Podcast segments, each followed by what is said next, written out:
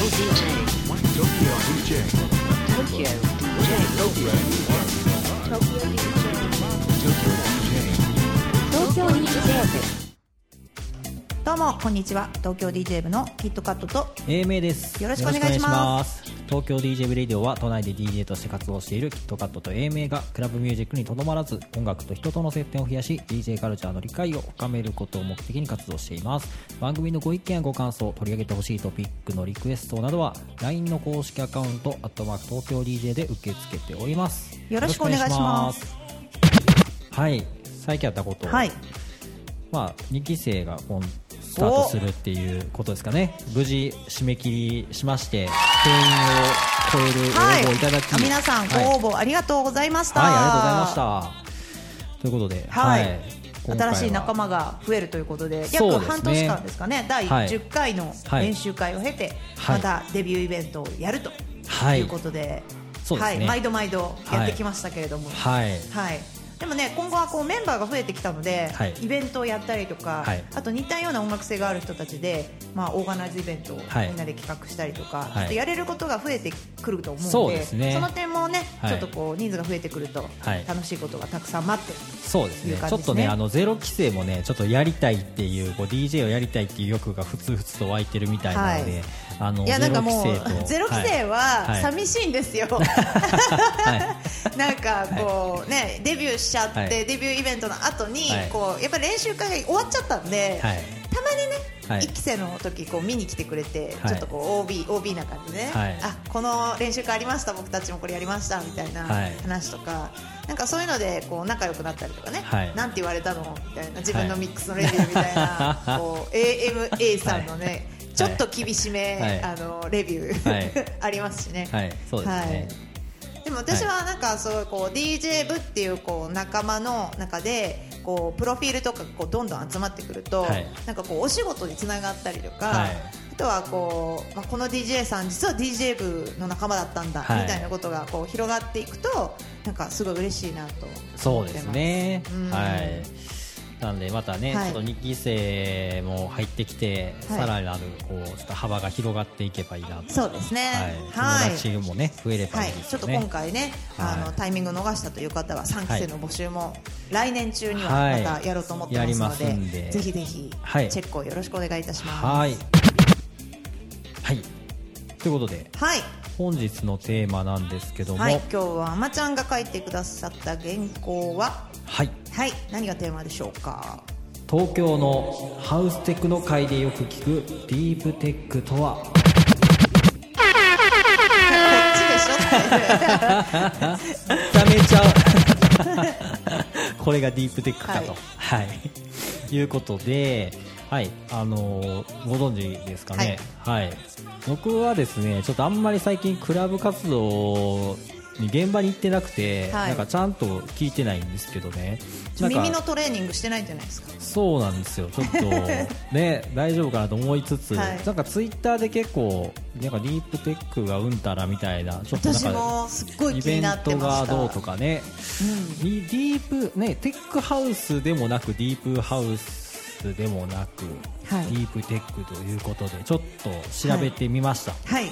はい、えーネットあんまりねそんな情報なかったんですけどちょっとですねネットで見た感じによると、はい。ディープテックとは、えー BPM が120から125のハウスで、えーイギリスのハードコア系ジャンルにおいて久々の新ジャンル。ハードコア系ジャンルなんですね。はいなんかね、えー、と一応特徴としては4つ打ちのグルーブにメロディーをリードするような泡立つベースラインが加わって、えーさらに有名な R&B のボーカルなどをサンプリングしていますと、はい。でえっと、ガラージ、グライム、ジャングルそして80年代後半90年代前半のえビープンベースやえアシッドハウスの音をかき混ぜたいかにもイギリスらしいサウンドということなんですね。はいまあね、かこれまでちょっと東京 DJ レディオでは散々イギリスの音楽について取り上げてきましたしなんでイギリスってかっこいいんですかね、そうですね。なんか。このテーマいつもね言ってますけどね、なアメリカは結構はい。ハートフルなんですけど、はい。イギリスってクールでかっこいいイメージがあるんですよね、はい、でなんか暗いですよね、うん、あとなんかカルチャーがすごい生まれてるっていうイメージが、そうですありまねす。はい、はいみたいな感じで、まあ、そのイギリスを代表するようなクラブそのダンスミュージックのジャンルからまあ派生したようなことなんですね。はい。で、えっとできたのはですね2012年ということでもう10年近く前なんですよ実は。そうですね、はい、なんか今なんか急に聞くなと思ったんですけど、はい。なんか最近できたジャンルでもないということみたいなんでも日本で。最近入り出したってことは、こう徐々にこう、まあ、地球儀で言ったらこう、はい。地域がこう浸透してって広がってって日本にたどり着いてきたってことなんそですかね。れで言うとだいぶタイムラグありますけどね。そうですよだいね。ぶちょっとなんでやろうっていうのもあるんですけども、はいえっと、東ロンドンで生まれたということで、はいはい。まあ、さっきもお話しした通りそのイギリスのジャンルですね。関連性があるのはディープハウス、テックハウス UK ファンクグレイ、えーグライムですね、はい、ということみたいです。はい。でえーまあ、なんでできたかっていうところなんですけど、えー2011年にイギリスのラジオ番組でリンス FM というのがあるみたいなんですね、でここの番組を担当しているマーク・ラドフォードという人が、まあ、このジャンルを広めたって言われていまして、はい。で、えっと、そのラドフォードさん自身は1989年にレイブサウンドに目覚めてアシッドハウスとかジャングルとかドラムベースとかガラージを中心に、まあ、いろんなパーティーに出ていましたという DJ さんなんですね、で、えっとまあ、なんかとあるパーティーであのーまあ、DJ さんがですね、えっと、ブーカ・シェイドっていうアーティストのはい。曲をプレイしているのを聞いたときに、なんかそのアーティストさんで結構なんかそのイギリスらしいベースラインがすごい特徴的な曲をよく作っていてはい。なんかそれに触発されたみたいなんですけどなんか自分だったらもうちょっとこうするなみたいな。でなんかそのもっとこんな感じにできるみたいなことを思ったって語ってるみたいなんですよ。はい。はい、でなんか早速その自分のラジオ番組であのアーティストのですね No Artificial Coloursスティーブ・バグえマーティン、えードランドスキーというような、えーイギリスの、はい。まあ、とかヨーロッパのハウステクノ界のアーティストが、えーの曲をですねイギリスらしいレイブサウンドと隠し味の低音でまとめ上げたトラックで、まあ、リミックスしたんですかね、はい。まあ、披露したみたいなんですよ。自分のはいはい。ラジオ番組で、ラジオで紹介してみたと、はい、はい、それがなんか最初みたいですね、へー。はいなんでその時はまだ分かんないです。そのディープテックリミックスって言って言ってたのかどうか分かんないですけど、まあそういう感じでちょっとなんていうんですかね。ちょっと聞いたことないサウンドだったんですかってねいうことみたいですね。はい。で、まあ、そのと同じタイミングで、あの、自身でレーベルも立ち上げて、えーオーディオリハブという、まあ、レーベルを立ち上げて、そこにそのディープテックに興味のありそうな、まあ、新進系のアーティストを、まあ、なんていうんですかね、まあ、起用して、えーあの、このディープテック盛り上げていこうっていう風になったそうですね。はい。その中のアーティストがアダム・ホティエ、はいさんとか、えーか結構ね読み方難しいんですよカルナオビーツ、うん。ヒューゴマシーンナイトシフトというようなアーティストが、まあ、名を連ねたということみたいですね、結構イギリス国内の、えーまあ、才能あるアーティストということだったそうです、じゃあ仲間をどんどんこう自分のレーベルに引き込んでいって、はい。中心人物になっていった、そうですね。はい、はい。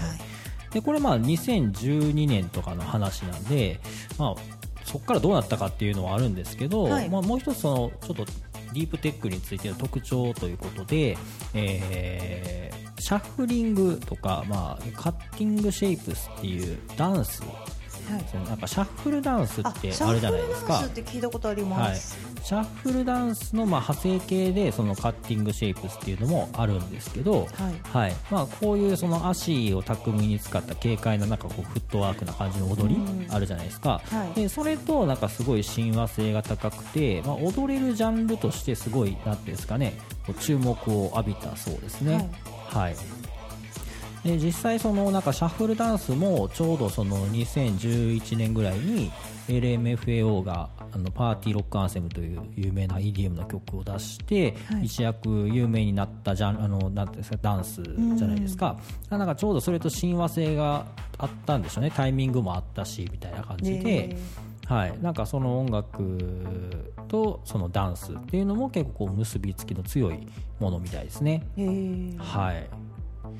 ということで、ちょっと一回はい聞いてみましょうか。はい。はい。これは RS4 っていうアーティストですかね、はいリトルマンっていう曲なんですけど、もともとイギリスにウーキーっていうあの2ステップのアーティストが、えっと、シーアの曲をリミックス2ステップでリミックスした曲があるんですけど、はいそれをさらにリミックスしたみたいですね。はい。もうちょっと進めてみましょうか。リミックスをリミックスするんですねみたいな感じですね。サンサンプリングしたというのが。はい。えーやっぱこの音とかはやっぱちょっとグライムっぽいようなシンねセとかを使ってて、なんかこの辺やっぱそのなんていうんですかねイギリスらしさのこう象徴というか、はい。Loud soul man. I'm endlessly proud of you. だからちょっとこうなんていうんですかね跳ねる感じの音でこう踊りやすさはあるみたいな感じが特徴的聞いた。ことあるようで聞いたことないっていう感じがしましたそうそうなんですよ。なんかなんか聞いたことなくはないんだけどちょはいっとフレーバーが違う感じそうがすそうですねるぐらいのあその感覚でし僕もさ聞いた時にあこういう感じなんやみたいな。あなんだろうこのなんかむずがゆい感じと思って。はい。そうですねやっぱりそのスピードガラージとかなんかやっぱそういうグライムとかそういう系統ですよね。やっぱりイギリスって感じがするかなって思います。なんかもう最近音楽って、はい。こう料理とかで言うと塩加減一つでジャンルが違うみたいな。ああそうですね。すごいですよね、はもう全部グラデーションで、はい。はっきりくっきりこっからこうみたいなのいがもうなくなってきてますよねまあいろんな事象においてありますけどやっぱり境界線がどんどんなくなっているっていう意味では、ねなんかこうチャートのどの部分にこう、はいこのジャンルが当たるのかみたいなのも、はいなんかもうパッて思いつかなくなってきましたもんなんかそれがもう平面じゃなくてはい立体になって、はい。なんか奥行きで言うとそうそうですねこのぐらい 3D での位置のよう表現しないと反対のもうなんか宇宙みたいな、はい、確かになんか普通のマトリックス図みたいなんじゃちょっとこう表現しづらいですよね。もう縦と横軸ではもう無理じゃないかなっていうぐらい確かに。細分化されてますよはい。ちょっともう一曲聴いてみましょうか、もう一曲はですねこれはなんていうんですかねクロスファイブダブズっていうアーティストですかね X5 っていうのかちょっと読み方わかんないですけど GoDJ ーっていうティストの名前も特徴的ですね、そうですね。全 PS3 体的に確かに。確かに RS4 とかね、はい、ちょっと変わってますよね。で、えっと、次は GoDJ という曲ですね、これも、えー DJ ジンクのリンゴビーツという曲同名の、えっと、ブレイクビーツの曲を、まあ、なんていうんですかね、ちょっとサンプリングした感じなんですかね。はい。やっぱりちょっとこう邪悪なサウンドと、このやっぱ、なんていうんですか、ちょっとスピードガラージっぽい感じが。この間、ブレイクビーツで DJ やってたあみたいなんで。やりましたレコードでやるのはいめっちゃ大変、もうちょっとでもずれたらやばいからめちゃくちゃ練習しましたよ練習したでもすっごい楽しかったですあー、やっぱレコードでやるといいですよね。ハウスを元ネタとしてブレイクビーズやったんで、はいハウサーが反応してくれていいですね。そうあ元ネタこれやみたいな。ので盛り上がりました、楽しかったですす。大人の DJ ですね。はい、でもねあのレコードでやったのはレコードでやりたかったわけじゃなくて、レレコードしか音源がなかったっていうのが結構ブレイクビーツ多いんで、はい、いいですね。あでもかっこいいですね、はなんか思うんですけどこの2つのアーティストの名前がすごい匿名性がありそうな、はい。RS4 とか、い。X5 ダブズとか、い。はい。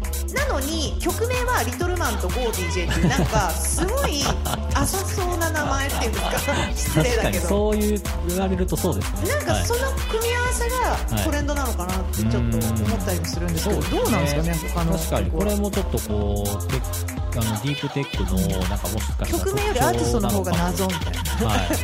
その説は若干ありますね。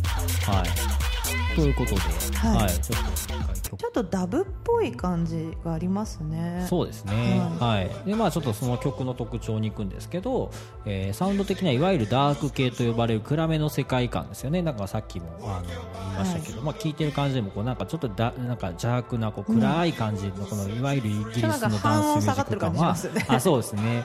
あるんですけど、えーとはいえ議ですね。とはいはい。え踊れないわけじゃないし、はい盛り上がらないわけでもないという。そうですね。だからそこがキーとなっていてあの、まあ、イギリスさっきも言ったその邪悪なサウンドで、ね、不規則なリズムっていうのであのグライムっていうそのイギリス発のはい。ジャンルがあるんですけど、そっちって結構なんか本当にそのハードコアの中でもハードコアというか、結構そのなんていうんですかねこう頭振る系というか、はい。踊るというよりかはもうなんかそういう感じの曲だったんですけど、うん。だからそれへの反発みたいなのもあるみたいなんですよ。えー、面白いですね、はい、なんでそのちょっとこうダーク系なんですけど踊れるっていうのが結構肝なんでしょうね、はい、でそのあのシャッフルダンスさっきのその、えー、とカッティング何でしたっけ？カッティングシェイプス、はい。っていうダンスとかと、まあ、こう組み合わされたっていうことなんでしょうね。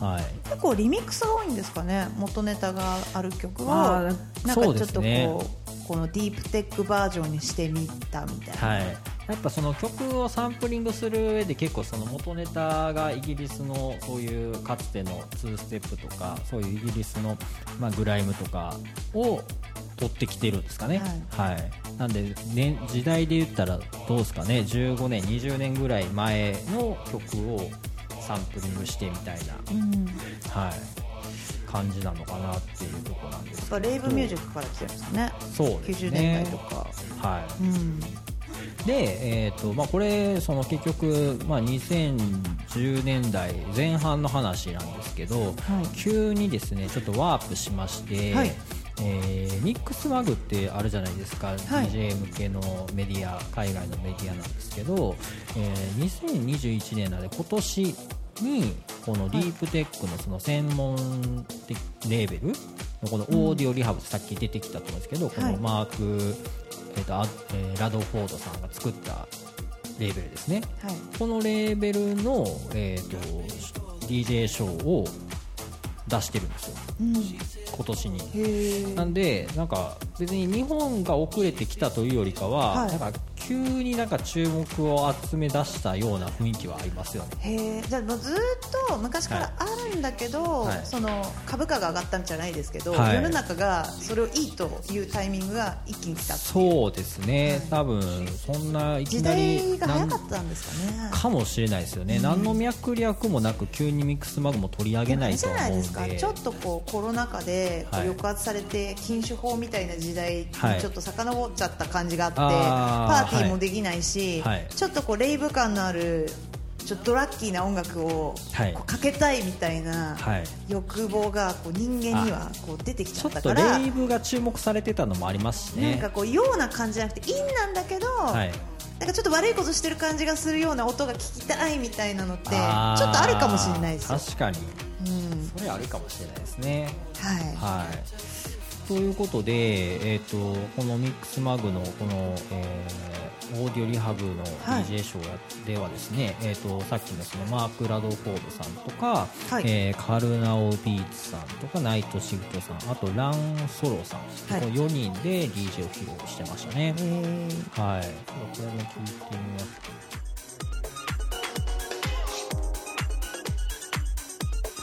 可愛いですね。なんかさっきの邪悪な感じじゃない雰囲気のもあるんですね、なんかちょっと進化したんじゃないですか？なんか多分当時のその2010年代前半からちょっとこうアップデートされてきた感じはありますよね、うん、そうですね。これ最近のディープテックなんですか？だと思います。2011 2021年のミックスショーなんで。低音感がないですね。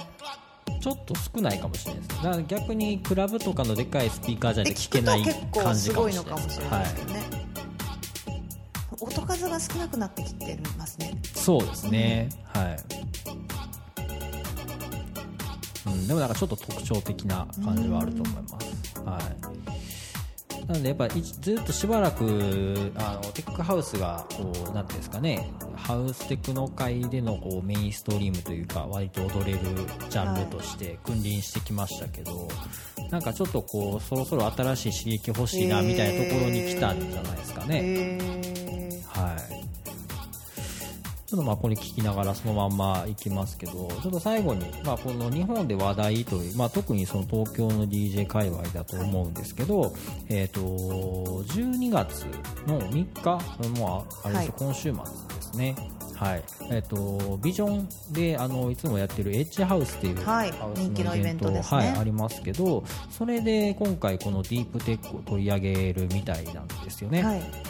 はい。はい、でこれの多分告知とかもあってよく見るなと思ったんですけど、えー日本ではですね、はい。えー、とアンアンプスさんっていうんですかね、はい。DJ さんとかあとサンタさん、これはあれですよね、はい。あのハウス界隈でも、ですね。あのオーガナイズも私やってるたちも存じ上げているサンタさん、はい。ディフテック好きだって言ってましたああでもそれですよね、そのおはい二人が今回その H ハウスでディープテックとして、まあ、あの呼ばれているということみたいなんですよね、このお二人がちょっとこう H ハウスでどんな感じの DJ をするのかも気になるところでございますが、はい、今一番結構注目してるジャンルだと思うので、はい。なんか私はちょっと気になりますね。そうですよね。しかも H ハウスのメインメインでやらはるみたいなんでッジハウスって結構新しいこといろいろやってま新しいすよねハウスをすぐね取り入れるのもこのうん H ハウスのうんうんうん特徴かもしれないですね、やっぱこうフライヤーもレイブ感のあるね。はい。はい。なんかデザインでかっこいいですよね。そうですね、はい。ぜひ気になる方は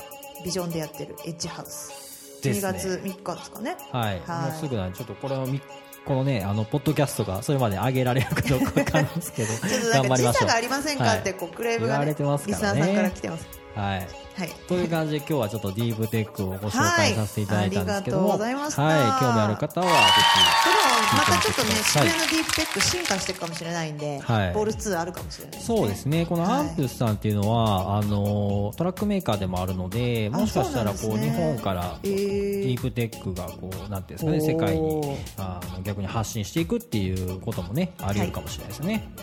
はい。はいありがとうございました。はい。はい「奇跡の一曲」のコーナーなんですが、えじゃあちょっと、はい、おこれこの間、あの12の最後にかけた曲なんですけど「あの This is how we do it」っていうモンテル・ジョーダン懐かしの1995年ぐらいのヒップホップの曲はいを、まあ、なんかハウスリミックスした感じの曲なんですけど、続編みたいな感じですねはい、そうなんですよ。なんかあのーあれじゃないですか、1位に今回出たメンバーが、あのーまあ、僕とそのヒトガットさんとかに、えー上下さんっていう、まあテクノ系のアーティストさんと、ユニットと、あと、あれですね、リカさんと、はいあと千葉さんっていうメンバーだったんですけど、まあリカさんがあのヒップホップ R&B やるって言ってて、で千葉さんが R&B からハウスに持っていくみたいな話があったんで、そうなんですよ。だったんでなんかそのハウスとヒップホップが混ざったような曲で終わりたいなと思ってああそういうことだったんですね、はい、しかもこの曲歌詞がですねなんか、まあ、金曜日の夜にクラブで盛り上がろうぜ俺たちがナンバーワンみたいな感じの曲なんですよ。最高ですね、はい、フライデーナイトって言ってますからね。ね。はい、なんで、はい。ぴったりやなと思ってこの曲は絶対かけるぞって思って僕はこの曲の1個前からもう全部こうそれ考えてたんですよ。そのこの最後この3曲ぐらい締めたいなみたいな感じで。そうなんですよ。これやろうと思ってたんですけど、まあ、ちょっとツイッターにも書きましたけど僕はこの、えっと1ミリで最初と最後に2回やったんですよね、はい。DJ を。もう後半の DJ が一切記憶になくて。い。やもう怖いですよね、もう久々に DJ の記憶がないっていうので何かけたかもう覚えてないみたいな状況で、もうゾッとしたんですけど、でもね、あの配信してたじゃないですか、だから配信のやつをね、ちょっとこう見見返したら、一応なんか、あの感想はしてましたね。ああの音は止まらず一応最後まであの DJ はしてましたね。全然 DJ は、はい。あのやってたんですけど、はい。結構ねあの久しぶりの DJ だったから お酒がちょっと、ま、回りやすかったみたいやーちょっとそうですね。家がマイおスターは危酒に酔って険ですねるアマちゃんを見るのは結構嬉しかったです、あほんまですか？久々に。あいつはダメですよ飲みすぎですよって いつも言う、自分が飲んでるんだ、はい。くすみたいな、はいなんか言うてるけど飲んでるやんみたいな。ちょっとあの端の方で嘲笑ってる私がいると。いやーなんかねちょっとあの今回の12には、あのーまあ、120に超えないっていうのがまあ一つのテーマなんで、その BPM がわからないようにしようとい。うことで、CDJ の画面の BPM のところにテープを貼ったんですよね。でテープを貼ったんですけどなんか僕はみたいな剥がされてるんですよ。なんかねキットカット先輩もなんかいや最初リカさんはまあちょっと今回あの剥がしとこうって言ってたんですけどなんか見たら千葉さんも剥がしてるし はい。みんな剥がすんですよ。いやなんか今日はレコード感覚でいきましょうとか言って、はいいやそうですね。なんかそんなお題聞いてないよとか思いながら、はい。はい。あの結構ギリギリの曲変わってきたから、はい。例えば R&B ヒップホップだったら絶対超えないの分かるじゃないですか、なんか121ぐらいのやつ持ってきてるから、はい。もしかするとみたいなのがあって、はい。えなんでシール貼ってんのみたいにはい。ちょっと思ったんですよ、そうですよね。そしたら途中から、はい。なんでシール貼ったんだろうやりづらとか言って自分で言ってたじゃないそうですね。いやいやでも難しいの面白かったですよ。面白かったです。はい、はい、でもなんかちょっとシール剥がされてたんでちょっとシートベルト着用義務違反みたいな感じでそうお私はなんか、はい。あのシートベルトいやノーヘル違反でしたっけ なんかあの、はいなんか違反ですって言って、はい。イーラか家が持ってこられた気がしました、でお見舞いしたら僕もなんか食らったみたいな感じで、はい、自滅するみたいな感じだったんですけど。比較的酒、やばいです、まあ、楽しく飲んでる範囲なんですけど、そうですね。意外とね真面目に DJ してるんですけど、はい。お酒も結構出て楽しいパーティーなんで、はいよかったら皆さんあの遊びに来てください。はいあのは基本的には月1開催をしておりますが今年はもうちょっと終わりということで、えー来年ですね。はい。また、えー金曜日の夜に終電まで楽しめる122を開催したいと思ってます。そうですね。ちょっとゲストで呼びたい方たくさんいて、はい。その辺もねちょっとあのライブ配信もしますし、遊びに来れる人はぜひぜひチはい。ェックしてみてください、はい、ちょっと最後にこの曲の原曲一応聞いときましょうか、ね絶対みんな知ってると思うんですよね、あの私と同世代の方。そうですよね、これですね、は絶対かかってましたよねクラブで。い、そうですね。多分あの当時はもう絶対クラブでかかってた奪い合いでしたよねきっとこの曲の。誰がかけるのかっていうのあるじゃないですか、うわかけやがったそうですね。なでもドヤーって言って絶対フロア盛り上がるじゃないですか、はい、いやもう絶対盛り上がる曲なんですけど、やっぱは先輩が絶対かける人だったらかけづらい。んでしょうねい、そうですよ後のね DJ はあの人絶対かけるんだろうなみたいな特にねあのヒップホップ R&B 界はやっぱりこうその時の一番流行ってる曲をかけることになるのでね。なかなかね曲がかぶりがちで先輩に譲ったりとかでいろいろこうかけたい曲をつけれないとかねやっぱ結構厳しい世界だったりしますけども、はい。私「That's the way love」でしたっけ？あれかけづらいですもん、はいあ本当ですか？Y 氏が Y 氏がかけるから。わいし そうですよね、はい、とかね、はい。はい、なんかその人のアンセムだったりすると、なかなかちょっとこう好きだけどあー確かに。一緒の現場だと、ちょっとその人よりうまくかけても、なんか嫌な感じになるし、なんか下手にかけても、はい。俺がかけた方がええやんみたいに言われるし、はい。どうしようみたいな。そうですね。はい。はい。みたいな感じで、はいはい、今日の奇跡の一曲は This is How We Do It の、えーリミックスですね。いやーいいですね、はいこの曲好きこれなんです。ていうリミックスなんですかね、これ。なんか自分でかけといてあれなんですけど、アーティストがね、違うんですよね。カイリー・キムと、ルーヨと、えっ、と、ギター・でレックス。はいなんです、なんかリミックスなんですね。そうですね。はい。ということで、はい、よかったら探してみてください。はい、リスナーさんからのお便りのコーナーです。お便りは来ておりますでしょうか？ております。イエーイはい、はい。来ております。こんにちは。パトリックです。お、パトリックさん。パトリックさん、ありがとうございます。パトリックさん、あれですよね、あの配信1、2にも聞いてくださってましたし、はい、もうあれですよ、もうパトリック今、さんは一番距離が近い、はいもうなんかパトリックさんが見てくれてないとちょっと寂しい気持ちになるぐらい、そうですよね。はい、はい。あのメンバーだと思っております。はい。ありがとうございます。ありがとうございます、はい。東京 DJ ブレディオのお二人の活躍を渋谷ビオレッタさんの配信で時々拝見しております。ありがとうございます。ありがとうございます。私はただ視聴しているだけですが最近珍しい DJ 機器を SNS で見ると興味と関心の気持ちが湧きます次の2件の機器についてご存知でしょうか？試してみたことがあるでしょうか？レーンとフェイスですがどうぞよろしく。おーフェーズあのね、ご存知でしょうか？あの多分探偵につけるなんか四角いやつですよね。はい。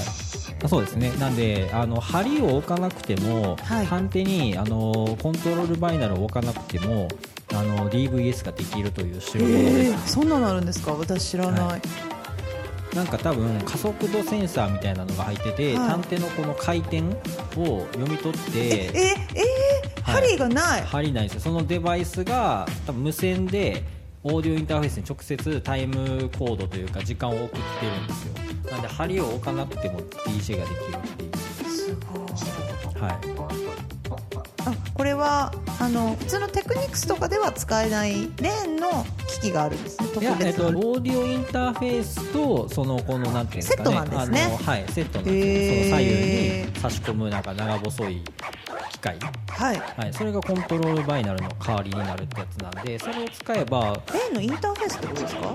そうですね。インターフェースとセットになっててはい、それの、あのースクラッチライブの SL4 とかあるじゃないですか、はい。あれのそのなんていうんですかね針なしバージョンっていう感じですかね。これがフェイズっていうやつらしいですよ、はい。フェイズも同じ。あそのフェーズがそうそうなんです。よあそうなんはいですか、そのミキサーは何でもいけるんですよ。オーディオインターフェースなんで。はい。はい、ただ、そのレーンはレーンで存在していて、あれですよね、あのー特にそのなんですかスクラッチ系のアーティストとは親和性の高い、はい、ハウステあクノではあんまり使ってる人見たことがないですね。ですけどあのセラート DJ と結構、はい、セラート DJ 使ってる人はコントロールバイナルとかの人はこっちにそうでこうしてもいいすねですよね。もともとのバイナルを拾うってことなんですか、それともパソコンからのコントロールバイナルを拾ってるんですか？コントロールバイナル代わりです。あーそうなんですね。はい、レコードは一切使わない。曲が入ってることは使わない。はい。おそうです。ーなんかこれちょっと掘り下げたいですねテーマで、そうですね、うん、多分知らない人結構多いと思います、はい。パトリックさんなんかいつもネタありがとうございます。ありがとうございます、はい。結構ねかっこいいですよねこれ。かっこいいですね、はい。見た目がまずかっこいいし、はい。なんか近未来感がすごいですね。そうですね。レーンもじゃあ取り上げましょうか、はい。あのレーンってその、まあ、あの DJ 機器メーカーですけどあのこれ針さっきのフェーズってあの針なくてできるっていう話だったじゃないですか、でレーンも同じ発想で、えー、と単手の形してるんですけど、あのもうコントロールバイナル前提というかあのなんていうんですかね針がついてない単手みたいなの出してるんですよ。へえなんで単手の形してるんですけど針はなくて、えっとなんですかね、あの回るだけで本体から直接音はそのなんかもう手の感覚だけで、そうですその音源はデジタル音源もをう、はい。アナログ完全感覚で DVS でやる前やれるってこと提のね。はい。というので、まあ、やっぱりその針飛びとか面倒くさい、まあ、針をね買い替えたりとかそうですよね。まあ、面倒くさいと思う人たちも、まあ、多いわけでいやこれ。どうなんですかね、い。やっぱ針派と針じゃない派にまず分かれて、まあ、なんていうんですかね、その DVS になった時も同じ問題があったと思うんですけど、レコードでやる方がいいやみたいな、なんかコントロールバイナル、パソコンってみたいな時代があって。だったら、はい針でなくてもいいかもしれないですねっていうことなんですよね。だから結局レコードの良さはもう DVS した時点でその感ね感触しか残ってないんで。やそうですよねそうなったら、そっちに特化しちゃった方がはいできることが増えるかもってしれないですね、いうことなんだと思うんですよ。うん、パフォーはいマンスがもっとできそうだし、そうですね。なんでうん DVS のまあ究極の進化系とも言えるんじゃないですごいね。ねはい。えー。ということなんでそのレーンの、えっと、12っていう多分確かあやつが、あの探偵の代わりに使うやつなんですよね。その針がついてない探偵みたいなやつで。なんであの、まあ、それを置くか、まあ、既存の探偵をお持ちの方はこのフェーズを使えば針なしで DJ ができるっていうことですね。バトリックさんありがとうございました。ありがとうございました。はいイベント告知のコーナーですが、どうでしょうか？どうでしょうか？はい。12月のイベントはありますか、12月のイベントは、はい。はい、ちょっと1、2にはございませんが、はい、代わりに、はい。あのビオレッタで2周年。イベントそうですね。はい、私たち東京 DJ 部でもお世話になっている渋谷の、えービオレッタという箱でですね、えー2周年、はい12月の11日と12日に開催されます。はいなんとおめでとうございますはい、私は11日に出演します。そして AMA さんははい12日と。日にちがね分かれているということで、2day 寂しいですね。はい、寂しい、はい。寂しいと言っていただけて嬉しいです。でもホッとしてるんじゃないですか、はい。僕が家が持ってくるんではないかいやいやいやそんなことはないですけども、はい、あの私たちは 2day にまたがって出演をしますので、はい。ぜひご日にちが合う方はですね遊びに来ていただけたらと思います。ちょっとまだあんまり詳細の情報を僕もらってなくて 分かってないんですけど大丈夫ですかね？私は、はい、受け取っております。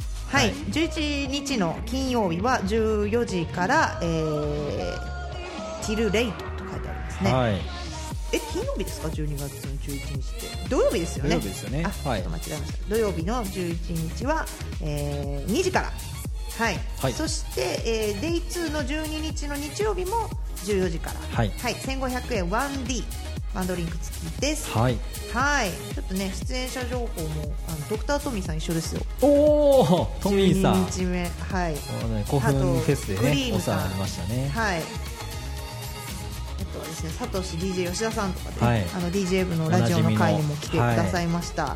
はい、あと11日の方はですね、えー、マルモさん、マーモントさん、はい。はい、DJ 部のね。はい、はい。ワホさんとか、はい。オグさんとかですね、へー。はい、アリアレイさんね、はい。YouTuber でも活躍されてる方ですけど、いいですね。あと秀美さんも、おおそうなんですね。私と一緒に。はい。はい、バチバチ戦ってますよ。なかなかのメンツじゃないですか、はい、結構緊ね張しますね。Day2 も Day2、はい。あ Day1、Day2 ともにはい。面白いメンバーが揃ってみますので、そうか。トミーさんが緊張するのはちょっと。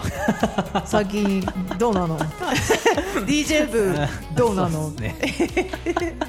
はい。はい。って言われると思うんですけど、はい、はい。楽しみですね。はい、で。はい。ぜひ遊びに来ていただければと思います、はい。おそらくライブ配信もやるんじゃないかなと思いますので、はい。ぜひぜひあのビオレッタ渋谷の、えーインフォメーションをぜひはい受け取っていただき、えーご視聴いただければと思います、お願いします。はい。このレディオはちょっとお待ちください。はい はい、ただいまこのレディは Spotify ポッドキャスト、Apple ポッドキャスト、 Anchor、note、Mixcloud、レック、 Pocket Casts の7種類から視聴することができます。東京 DJ 部のウェブサイトもありますので、そちらもぜひチェックしてみてください。アドレスは東京 DJ.jp です。また LINE 公式アカウントがありますこちらお友達追加して、えー東京 DJ 部の部員になっていただきますと東京 DJ 部のニュースが一番早く届きますまたですねこちらはあのこのラジオへのご意見ご感想も LINE でお待ちしておりますのでぜひご期待に送ってください。はい。はい、そして、えー協賛してくださる方を募集しております。はい。パイオニアさんよろしくお願いします。みたいないねやーそうですよ。ちょっとそろそろちょっと は DJ 機器メーカーからちょっとなんかね、オファーいただきたいとそうで思うんですすねね。はい。で、現在は月が5000円からこの番組にスポンサーになることができます。詳細はまた LINE 公式アカウントまでお問い合わせください。東京はい DJ 部のキットカットと、英明でした